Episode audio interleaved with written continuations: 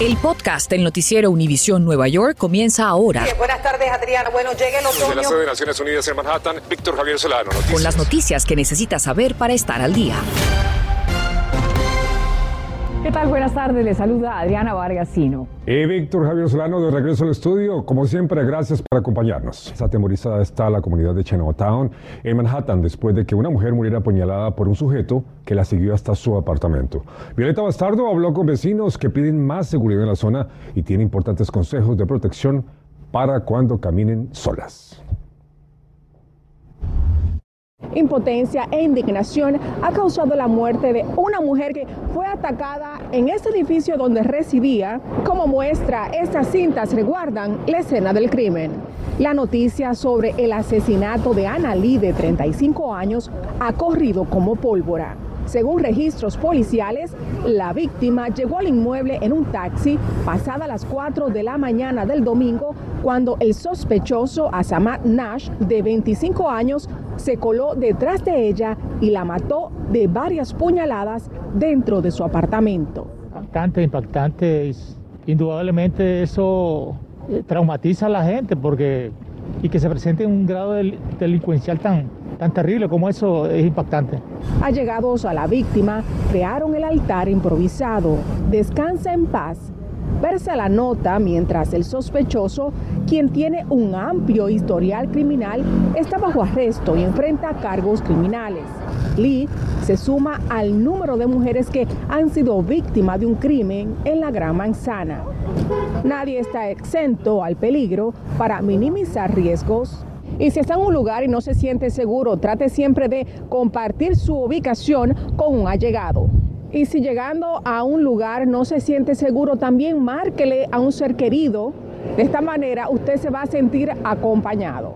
Y cuando usted llegue a su edificio o a su apartamento, mantenga las llaves a la mano. Evite buscar en el bolso. De esta manera usted pierde tiempo. Y para mí la seguridad es primordial. Cuando estoy entrando a un edificio o simplemente caminando por la calle y no me siento segura, saco de mi cartera este spray pimienta para defenderme. Además, evite distraerse con el celular. Desde Manhattan, Nueva York, Violeta Bastardo, Noticias, Univisión 41. Violeta, muchas gracias. Y justamente durante este momento de consternación, el alcalde Adams se reunió con la gobernadora Hochul y líderes de la legislatura estatal para pedir una revisión a la ley de fianzas. Quisimos indagar más sobre el tema y Gary Merson nos informa lo que dicen los expertos de ambos lados del debate. Se caldea el debate tras las diligencias que hace el alcalde Eric Adams en Albany en busca de una revisión de la ley de fianzas. Tras su reciente reunión con el presidente, este lunes visitó a la gobernadora buscando convencer a la legislatura de revertir esa modificación. Al mismo tiempo, activistas ocuparon el Capitolio. No hay conexión entre la reforma a la ley de fianzas y el incremento de los tiroteos. Esto solo conduce al racismo y la desigualdad, dijo uno de los manifestantes en la protesta, transmisión que seguimos virtualmente. Consultamos analistas y organizaciones quienes coinciden con los activistas. El problema de la delincuencia tiene más que ver con la huelga de brazos caídos que sin declararlo lo ha hecho la policía de Nueva York, porque lo hicieron justo después de la campaña de Defund the Police para otros analistas, este edificio que ha servido de alojamiento temporal de los delincuentes no es ni siquiera pisado por ellos, sino que después que salen de los precintos lo trasladan a su cita para verse con un juez y salen a la calle sin el pago de un dólar. Las cifras oficiales indican que en un periodo de un año entre junio de 2020 y julio de 2021 hubo 100.000 arrestos. 3.400 de esas personas adultas fueron reapresadas, pero menos del 1% utilizó arma de fuego. Desde la Unión de Libertades Civiles y Latino Justice aseguran que ese resultado es suficiente para mantener el esquema actual. No hay evidencia para justificar este cambio que quieran. No podemos uh, uh, regresar a un sistema injusto, especialmente la gente latino. Las policías no paran el crimen. Las policías llegan cuando un crimen ya se ocurrió, arrestan a alguien lo mandan para la cárcel y ahí las cortes hacer algo. Algunos consultados afirman que a esta ley, que empezó a aplicarse a principios de 2020, no se le puede atribuir toda la culpa de la criminalidad, sino también a los problemas mentales que dejó como resultado la pandemia. O sea que dos años es muy rápido para una revisión. En el Bronx, Gary Merso, Noticias Univisión 41. Gracias a Gary. Por otra parte, una nueva práctica va a entrar en efecto en la ciudad de Nueva York para controlar el flujo de armas de fuego. Pilar Ortega nos cuenta de qué se trata y por qué afectará a los viajeros. Así es, efectivamente las autoridades comenzarán a registrar aleatoriamente los bolsos de personas que llegan en autobuses provenientes de otros estados, especialmente del sur, en un esfuerzo por contrarrestar el tráfico ilegal de armas de fuego hacia nuestra área. Este esfuerzo se produce luego de que el alcalde Eric Adams sugiriera la idea el mes pasado en su plan contra la violencia armada y se efectuará también conjuntamente con el nuevo grupo de trabajo interestatal contra las armas ilegales convocado por la gobernadora de Nueva York, Kathy Hochul. El 90% de las armas que se trafican hacia Nueva York vienen por carretera, fundamentalmente a través de la I-95 que conecta a las ciudades de la costa este. Alcalde Eric Adams, la policía de Nueva York confiscó 6.000 armas ilegales el año pasado y agregó que entran armas nuevas en autobús, automóvil y tren todos los días. Este enfoque ha despertado preocupaciones en algunos con respecto a las libertades civiles y también legales. Otros creen que este tipo de búsquedas aleatorias en los equipajes se pudiera prestar para la discriminación racial. Veamos qué piensan los viajeros se puede como sobrepasar como nuestros propios como derechos humanos, puedes decir, y están como el estereotípico como oh, hispano que, que está haciendo cosas legales, todo así, es como, es malo, como el racismo es un punto. Supongo que a mí no me va a molestar mucho porque tampoco cojo el autobús tanto, pero sí, no, a mí me parece bien. Según la cuarta enmienda, se requiere eh, como elemento principal que exista sospecha sobre el individuo en particular, que la cuarta enmienda en realidad prohíbe las pesquisas generalizadas, con la excepción única, y la ley lo define así, de circunstancias extraordinarias. Estas operaciones serán realizadas por la policía de la autoridad portuaria. Algunas fuentes han indicado que el Departamento de Policía de la ciudad de Nueva York también estará involucrado. Nos comunicamos con esos últimos, pero nos dijeron que no pueden discutir sus estrategias al respecto. De igual modo, nos comunicamos con la autoridad portuaria y no hemos recibido respuestas. En Manhattan, Peter Ortega, Noticias Univisión 41. Infórmate de los principales hechos que son noticia, aquí en el podcast del noticiero Univisión Nueva York. Inmigrantes se unen a través de una manifestación para exigir que en este día de San Valentín las autoridades les demuestren su amor, abriéndoles el camino a la legalización. Así que en vivo desde Times Square, donde se realiza la protesta, Damaris Díaz nos cuenta cuál es la situación a esta hora, 6 y 12 minutos. Tamaris. Efectivamente, Víctor, desafiando las bajas temperaturas, neoyorquinos de todas las edades han llegado aquí a Times Square, el corazón de la ciudad de Nueva York, para manifestar y protestar de manera pacífica por una reforma migratoria, aprovechando el Día del Amor y la Amistad para pedir al gobierno de los Estados Unidos que tengan un poco de compasión y amor por ellos, que llegaron aquí a Nueva York para trabajar y buscar un mejor futuro.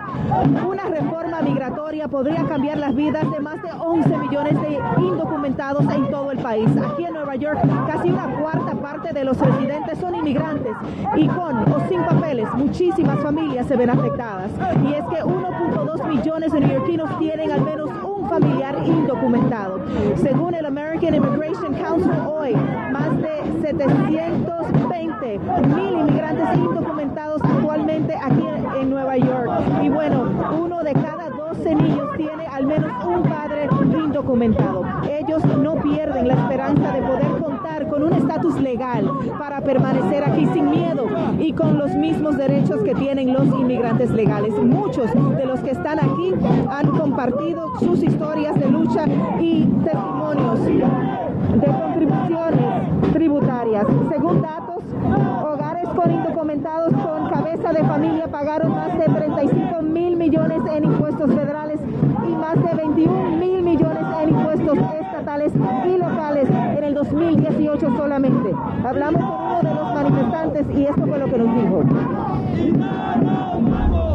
Es el momento, en estos momentos, en los últimos meses nos han olvidado el Congreso ya no nos ha tomado en cuenta, entonces es el momento de todo el país, que ya, que somos trabajadores esenciales en la agricultura, en la construcción, es hora, es el momento. Ellos piden al Senado que se les ablande el corazón y que se les dé lo que se les prometió, una reforma migratoria. Reportando en vivo desde Times Square, Damaris Díaz, regreso contigo en el estudio. Bueno, la depresión puede hacer que para muchas mujeres el sueño de convertirse en madres se convierta en una pesadilla.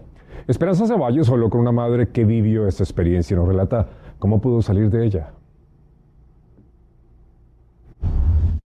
Lloraba mucho, me sentía muy ahogada por cosas pequeñas, ¿cierto? Me sentía sola en un cuarto lleno de personas.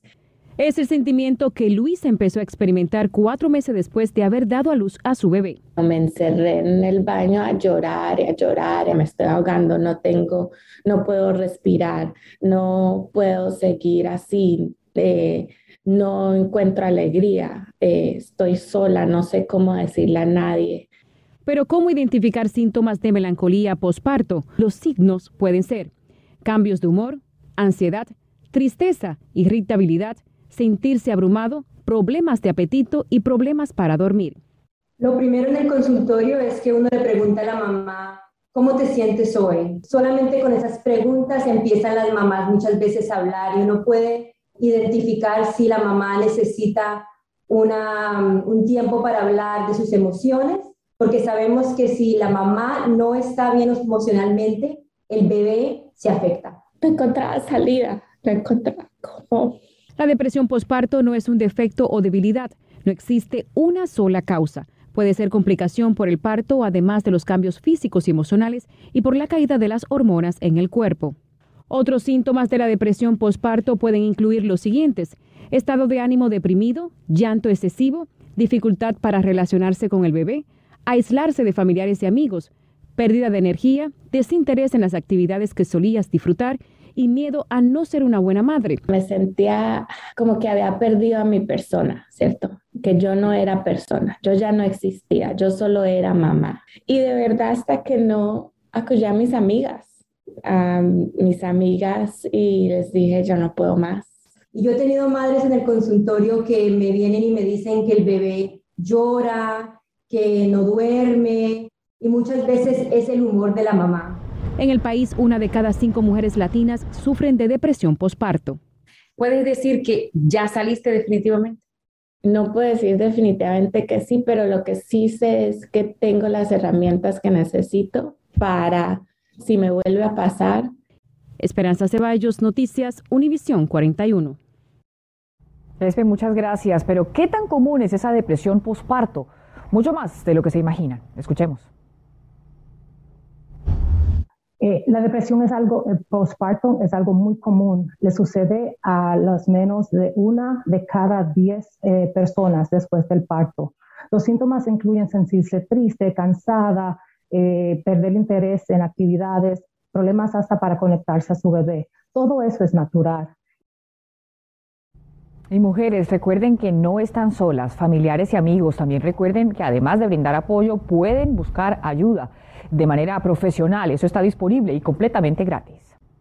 Y precisamente llame ahora a nuestra línea de ayuda de salud mental. Marque al 1-888-692-9355 si vive en la ciudad de Nueva York o al 1-866-202-4357 en New Jersey.